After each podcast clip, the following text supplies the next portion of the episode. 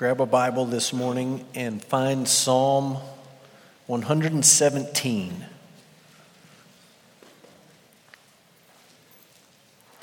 In August and September, we're going to spend four weeks looking at Psalm 119, the longest psalm in the book of Psalms and the longest chapter in the Bible. It's going to take us about a month to work through it. This morning is a different story. We don't need a month for Psalm 117. It's only two verses. It's the shortest psalm, it's the shortest chapter in the Bible. And so we'll see how things go this morning, but I'm pretty confident we can make it through both verses this morning. We don't need a, a carryover. Shortest psalm, shortest chapter in the Bible. It does pack a pretty good punch. And uh, you'll see on your, on your outline that Martin Luther, he wrote a commentary on the book of Psalms and he wrote 36 pages about Psalm 117. So there's a lot here, there's a lot to unpack. I don't have 36 pages of sermon notes this morning, so you can relax, but there is a lot here to discuss. As far as background goes, I want you to know that this is the fifth psalm in the Egyptian Hallel. Psalm 113 to 118 make up the Egyptian Hallel. And some of you may remember a few weeks back we looked at Psalm 115, and I told you that 115 was part of the Egyptian Hallel. This is a group of psalms, six psalms that were used to celebrate the Passover. They weren't written during the Exodus as the people were leaving Egypt. They were written much later. And probably while the people were in exile, they were compiled together and they said, These, these six, they go together, we're going to put them together, and they're going to help us celebrate, sort of serve as a liturgy, if you will, to help us celebrate the Passover. In Jewish tradition, says that Psalm 117 was probably the one that they sang or sung right before the Passover meal. One last thing I want you to understand, and we'll come back to this idea at the end, is that Paul quotes Psalm 117 and Romans 15 as he's talking about why the Gentiles should be brought into the church. These people who were once separated from God, cut off from his covenants, not part of the people of God. Paul says, based on what we're going to read in Psalm 117, he says they should be brought in not having to become Jews first, just coming by God's grace through faith in Christ these people should be brought in to our churches. And that's important for a couple of reasons. It's important for one reason because it shows us how Paul understood and interpreted Psalm 117, so it gives us a few clues there. But even beyond just Paul, it shows us because we believe the same Spirit inspired the Old Testament and the New Testament, it shows us how God wants us to understand and interpret Psalm 117. And my point is this when you see these Psalms quoted in the New Testament and referenced in the New Testament, it's just a reminder that however you read the book of Psalms, it has to fit with the whole Bible. However, you interpret the book of Psalms, it has to fit with all of what the Bible says about anything. It all has to hold together because we believe the same God inspired all of it from beginning to end. So there's no contradictions, there's no mistakes, there's no things that we need to sort of uh, make fit. It all does fit, and our job is to see how it all fits together. So we're going to come back to that idea when we finish this morning. Look in your Bible, it's two short verses. We're going to read it and then we're going to pray, and then we'll jump in. This is Psalm 117. Praise the Lord, all nations. Extol him, all peoples. For great is his steadfast love toward us, and the faithfulness of the Lord endures forever. Praise the Lord. Let's pray. Father, we have sung this morning about you and the love that you've shown us at the cross. And we pray this morning that as we look at this short psalm, as we think about these two verses, that you would help us to understand the truth, that you would help us to see how it applies to our lives. And Father, that we would leave here with a greater appreciation and a greater wonder for your love and your faithfulness. We pray all of this in Jesus' name. Amen. There is an outline if you want to follow along. That's in the, uh, in the bulletin. This morning, I want you to see two simple truths from Psalm 117. And then we're going to think about how these two truths apply to us today as we celebrate the Lord's Supper. And we're going to end with that celebration in a few minutes. So here's the first truth pretty straightforward. God commands all people and all peoples to worship him. All people, and when I use the word people without the S on the end of it, I'm talking about every single individual on the planet. God demands that of every person. He calls every person that He has made in His image to worship Him. When I use the word peoples with an S on it, I'm talking about groups of people, ethno linguistic groups. Uh, mission strategists call these people, it's not really creative, people groups, groups of people. And the Bible is telling us, all the way back in Psalm 117, that God wants every individual person to worship Him, but He also desires that all of the nations, all of the people groups, all of the ethnicities, all of the tribes, all of the races would worship Him as well. There's some great passages in the New Testament that talk about missions, right?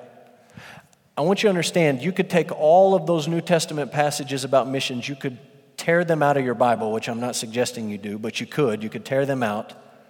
And you could leave Psalm 117, and if you took it seriously, you would still be missionary minded. You would still be missions focused right? Think about some of these passages in the New Testament. Matthew 28 is the one we normally think of as the Great Commission.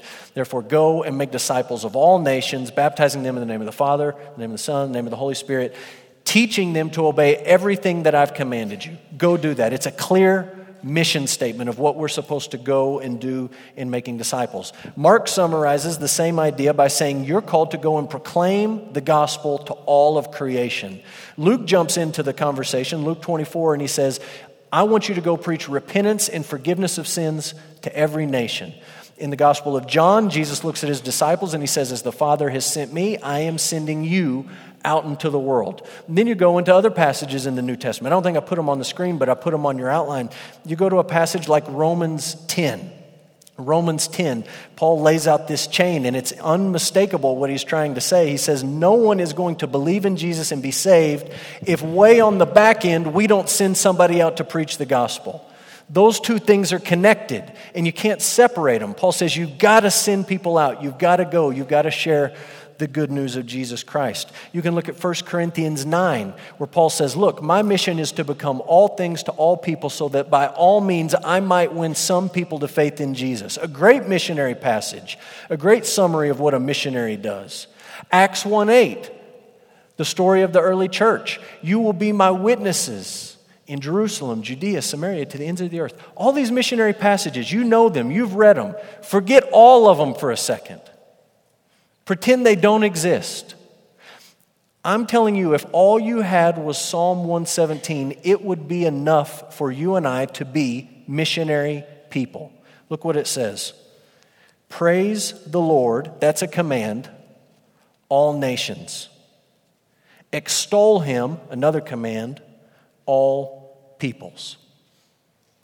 Twice this psalm is saying every person and every group of people on the earth is called, is commanded, is obligated to worship and praise and extol the one true God. And here's the reality when you look around the world today, that's not happening.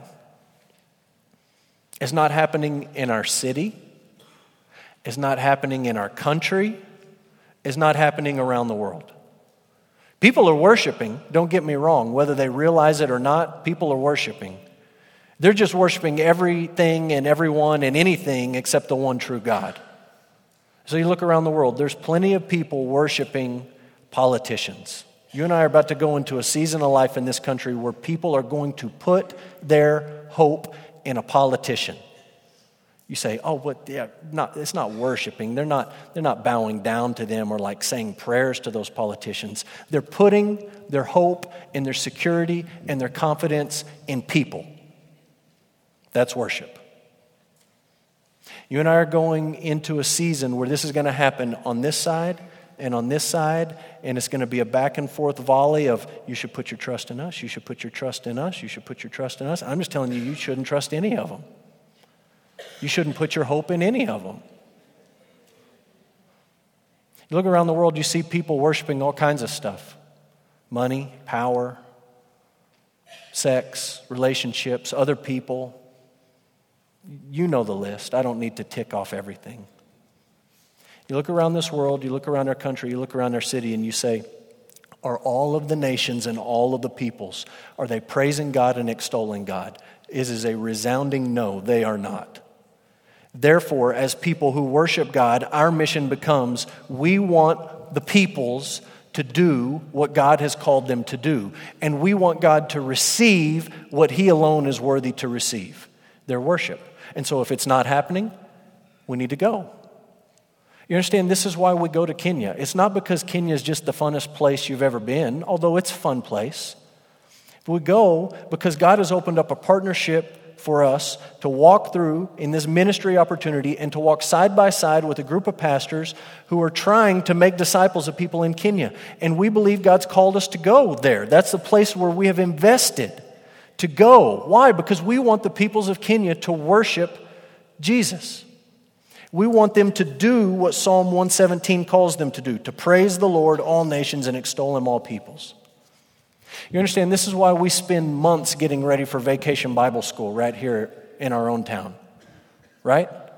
I mean, we spend months. Terry spends months, and our workers spend months, and they study and they decorate. Is it just because this year's theme was so great and we wanted the building to look like underwater and it was so much fun and nobody had anything better to do for that week during the morning? No.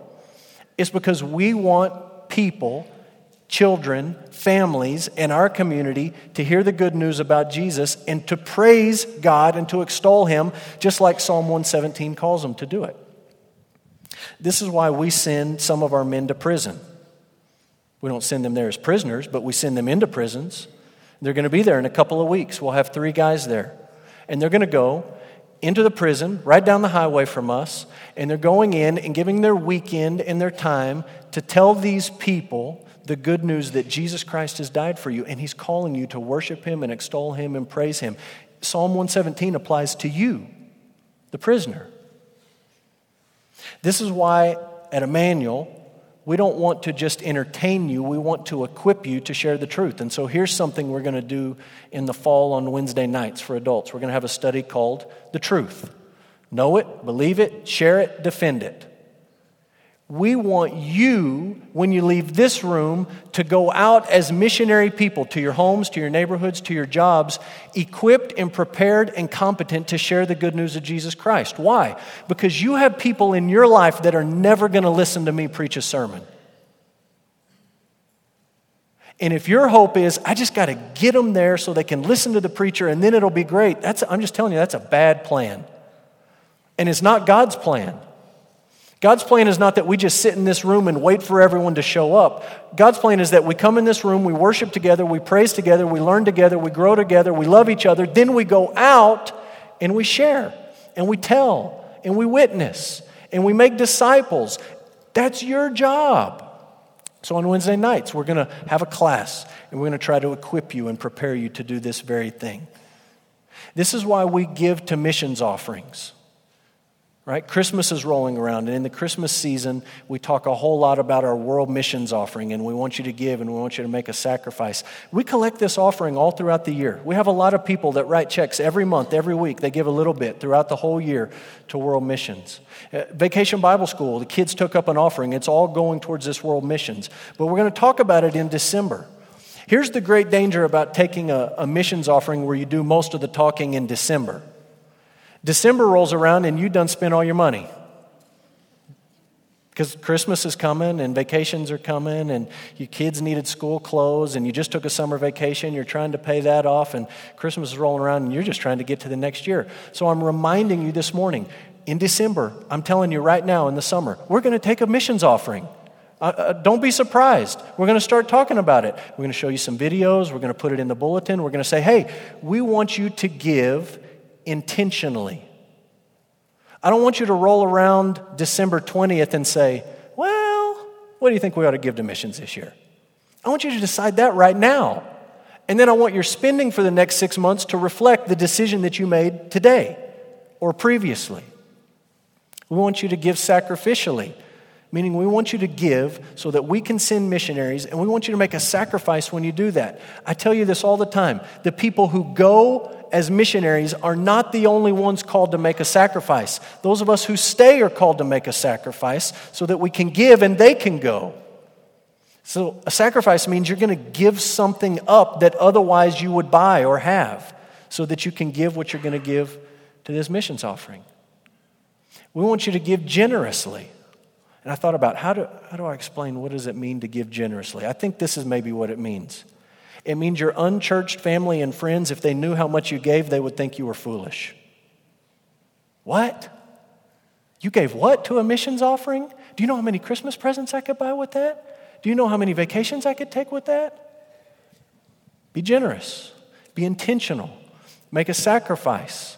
Not just because the preacher told you to, because Psalm 117 isn't happening when you look around the world today. You look at our city and our nation and the ends of the earth, and all of the nations and all of the peoples are not worshiping Jesus Christ. So we're going to make sacrifice. We're going to go. We're going to have VBSs. We're going to equip you to go out into your neighborhoods and your families and your workplaces, and we're going to give offerings so that we can send people to all of the nations and all the peoples. That's truth one. Here's truth number two God's love and his faithfulness will prevail and endure forever. His love and his faithfulness will prevail and endure forever. There's something very common when you read through the book of Psalms and the book of Proverbs, and it's called Hebrew parallelism. And the Hebrews like to take two statements that meant basically the same thing, but they were worded a little bit differently and put them side by side just to help explain what they're trying to get across. So, for example, Jesus used this sort of uh, literary device when he said, My yoke is easy and my burden is light, right? He's not saying, My yoke is easy, that means one thing, and my burden is light, that means another thing. He's saying the same thing. He's just saying it two different ways to help you understand. My yoke is easy and my burden is light. The book of Psalms and the book of Proverbs do this over and over and over and over again. And you see it right here in verse 2. Great is his steadfast love toward us. That's the first phrase. And the faithfulness of the Lord endures forever. Those two phrases don't mean totally different things. They run side by side and they help you understand something that God's faithfulness will prevail and his love will prevail, and his faithfulness will endure, and his love will endure. These things will never change. You can bank on them. So look at this first phrase quickly. Great is his steadfast love toward us. Literally in the Hebrew, that phrase, when it's talking about his love, says that his love is strong toward us. Or, quite literally, it prevails over us. His love prevails over us. If you look other places in the Old Testament, Genesis 7:18, you read that the rain came down and the floods prevailed on the earth. They were strong. It was a force. It was something to be reckoned with. You can read a little bit later in Exodus 17:11. You remember when the Israelites were fighting Amalek, and God told Moses to hold his, hold his staff up, and as long as his staff was up, Israel was winning. But when his arm got tired and he put his arm down, Amalek was winning, and so they propped his arm up. Do you remember that story? That story literally says, Exodus 17 11, when his hand was up, Israel was prevailing. Same word that you see in Psalm 117. Same word used to describe the flood. But when he put his arm down, Amalek was prevailing. And Psalm 117 is saying God's love will prevail in your life. And I think the best way to really wrap your mind around this is to flip back to the left. Look at Psalm 65, verse 3.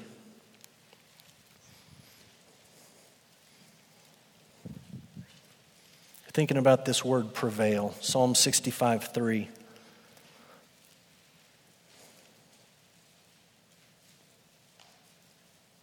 Thinking about the floodwaters prevailing, you're thinking about an army prevailing, thinking about God's love prevailing. Psalm 65 3 says, When iniquities, same word, prevail against me, you atone for our transgressions. You understand that left to yourself, your iniquities will prevail against you, right? We're clear on that? Apart from God's grace, you cannot beat sin. You cannot conquer sin. You cannot deal with the separation that your sin has put between you and God. Your iniquities will prevail against you. But the hope that we have, Psalm 65 3, is that God will atone for our transgressions. God will make atonement.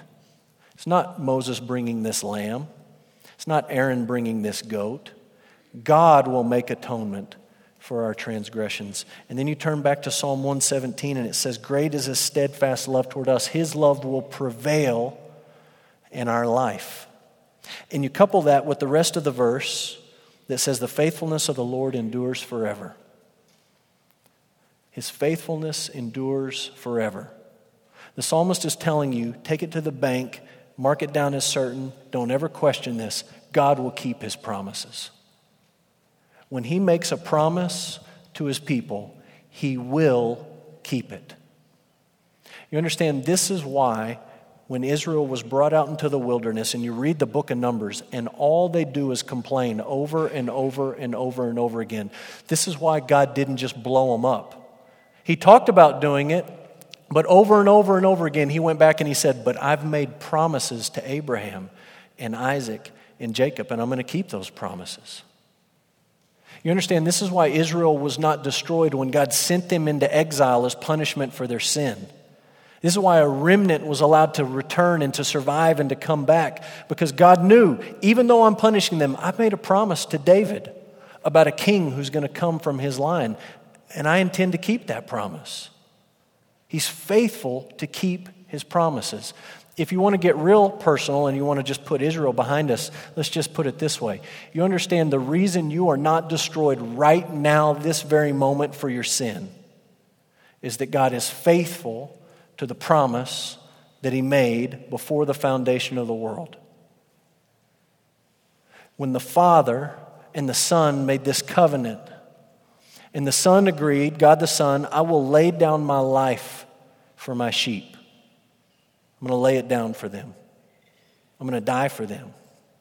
And the father said, even though they're guilty, I'm going to accept that as payment. And they made this covenant, and there was this agreement. He's going to keep that promise. Jesus laid his life down for his people. If you're a follower of Christ, Jesus laid his life down for you. And the Father will keep his promise I will accept that as payment in your life. You have nothing to fear, you have nothing to worry about. So many Christians afraid I've done something, I've said something, I've thought something that's going to put me outside of God's graces. What you're really saying is, I don't know if God's going to keep his promise or not. Now, you wouldn't say that out loud. But when you question your security in God's grace, that's exactly what you're saying. I'm just not sure that He's going to keep His promise. And Psalm 117 is pretty clear. Great is his steadfast love toward us, and the faithfulness of the Lord endures forever. So I told you earlier that however we think about Psalm 117, it needs to fit with what the rest of the Bible says. And I'll just give you one example of that. And I give you this example so that you understand Psalm 117, but also as you study the book of Psalms on your own, you understand one way that you need to test the book of Psalms against the rest of Scripture. Um, my first semester at seminary, when I started the PhD program, I took a class, it was a required class called Evangelism and Postmodernism. And there was about 10 of us in the class. And we had to read this massive long list of books. And some of the books were good books, and some of the books were not so good books. But a lot of the books we had to read were written by these really cool, hip pastors and they were doing these really cool, hip things at their churches. And these cool, hip things were getting them on the covers of cool, hip magazines like this. And so here's two guys that I was assigned, okay? And I don't put these guys up on the screen to, to make fun of them, to poke fun of them, just to help you understand Psalm 117, what it means and it doesn't mean. So I had to read a book and do a, a presentation on uh, Blue Like Jazz by Donald Miller. Some of you probably read that book, have that book. And I had to do a review and a presentation on Rob Bell. He's over on the right on a book he wrote called Velvet Elvis. It just sounds cool, right? Velvet Elvis. You write a book like that, you got to be a cool, hip guy. So I read these two books. They're not really stunning works of academic writing, but they are what they are. And I read the books and I do the presentation and I say, look, in these two books, I don't know that there's anything in here that's like totally heretical. Uh, maybe some irreverence, and maybe a, a few things I could disagree with here and there. But in my presentation, I said towards the end, I wouldn't be surprised if both of these guys in the next five, ten years just walked away from everything. They just walk away from the truth. Now, I'm not a prophet, but I got that one right. Donald Miller hasn't really walked away from Jesus, at least he wouldn't say that. But by his own confession, a few years back, he said, I don't, I don't have any use for church anymore. I don't need church. And all of my friends who are really popular conference speakers, we don't, we don't go to church. We speak in churches, but we're not, we don't need to be part of a church anymore. I just don't have any use for that. And uh, I get my spiritual needs met by working at my marketing company. That's where I get all my spiritual needs met, and it's all good. I don't need the church anymore. So there you go. There's one guy. And then the guy on the right went even a step further, and he was a pastor up in Minnesota of a church called Mars Hill, and he resigned not too long ago. And uh, right before he resigned, he wrote a book called Love Wins.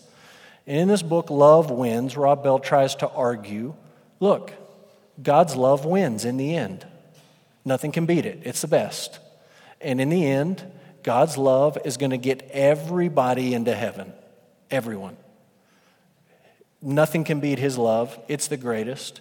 And just to be real honest, he looked at passages like Psalm 117 and he read it and he said, Look, it says right here that great is his steadfast love toward us. It prevails, it wins, it's strong, it's mighty, it's powerful. Nothing can beat it. His faithfulness endures forever. And so he writes this book and he brings up this very ancient heresy. He's not inventing anything new. This idea has been around for thousands and thousands of years. It will always be around. And he says, look, in the end, everybody's going to go to heaven you say, What if you don't hear about Jesus? Doesn't matter. You're going to get a chance to go, you're going to be there. You say, Well, what if I heard about Jesus and I didn't want anything to do with him? In the end, God's love's going to win. He's going to beat you and you're going to be in there. You say, Well, what if I don't want to go? God's love wins. We're all going. It wins. And he quotes verses just like this one. I just want you to understand However, you interpret this idea that God's love is strong and it will prevail in your life, you got to make it fit with the rest of the Bible. You can't just take one verse out and say, This is what it says, and forget everything else the Bible says and act like you've come up with something new. Listen, the Bible also says, in addition to God being a loving God, that He's a holy God. In fact, the Bible says not one single time that God is love, love, love, but it says twice, once in the Old and once in the New, that He's holy, holy, holy. It's the most important attribute about God, not His love or His justice or His wrath, but His holiness. So you got to keep that in mind. And you got to remember that the Bible has a lot to say. Jesus himself had a lot to say. This guy that we think of as bringing a message of love, Jesus had a lot to say about hell. And if you read Jesus at face value, it certainly sounded like he thought it was a real place where real people would spend eternity. I don't know how you get away from that. I also don't know how you get away from the fact that Psalm 117, this seems obvious to me. I know you're already thinking this, track with me. Psalm 117 is written for worship, it's written for believers. It's written for the covenant community of the people who rest and believe and live their lives based on the promises of God. So you understand when you look at Psalm 117 and it says, Great is his steadfast love toward us. Us doesn't mean every person who's ever lived on planet Earth from the beginning of time to the end. Us means us. Those who are gathered to worship God and to rest in His promises and to celebrate what He's done for His people. That's the us. I hope you understand, and I hope you're beginning to see how Psalm 117 fits in as we think about celebrating the Lord's Supper this morning. Because the Lord's Supper, in a lot of ways, is a celebration of the love that God has for His people. It's a celebration for us and by us, I don't mean anybody who just happened, happened to stumble into the room this morning. I mean us, those of us who rest and believe and find our hope and our security in the promises of God and who He is and what He's done for His people. So here's a few thoughts about the Lord's Supper this morning. Number one, the Lord's Supper is an acknowledgement that we are called to worship. The Lord's Supper is an acknowledgement that we are called to worship. coupled with that, it's a confession that our sin separates us from God. When we take of the cup and we take of the bread, we're saying, God, we know that we owe you worship, but we also know that we're sinners, and we can't just come parading into your presence as if nothing has happened between us. And we acknowledge that the only way we can have a relationship with you and come into your presence is if Jesus has died for us and taken our death and taken our penalty and taken our sin. We believe, like Peter said, that he bore our sins in his body on the cross. We believe, like Peter says, that he shed his blood to ransom us and to purchase us. So we're confessing, God, you, you are worthy of our worship. We can't come on our own. We need a mediator, we need a go between, we need Jesus Christ. And so that means it's also a celebration that God has demonstrated his love for us and that while we were sinners, Christ has died for us. It's a demonstration of God's love. So it's an acknowledgement that we're called to worship. It's a confession that our sin separates us from God. It's a celebration that God has demonstrated his love for us. And lastly, it's a celebration that God was faithful to the promises he made to, to Adam, to Abraham, to David, and to Isaiah. He's faithful to his promises. We've seen that in Psalm 117, and we remember it this morning. He sent Jesus to crush the serpent. He sent Jesus to bless all of the nations. He sent Jesus to rule as the king. And he sent Jesus to die as a suffering servant. He made promises, and his faithfulness endures forever. He keeps his promises, and we're acknowledging that this morning. So, in just a minute, we're going to take the Lord's Supper. And if you're a follower of Jesus, you are resting in what God has done for you through Christ. We invite you to, to take the Lord's Supper with us this morning. You're following Jesus, you've obeyed his command to be baptized. We'd love for you to participate with us this morning. Some of you may say, I'm, I'm not a follower. I don't know that I'm in the us. And I would just ask you to take a few minutes while we sing and while we pass out the Lord's Supper to reflect on what it would mean in your life. What would it look like in your life for you to become a follower of Jesus? So you bow, and we're going to pray together. Father, we celebrate the fact this morning that you have love for your people that is powerful, that prevails in our life.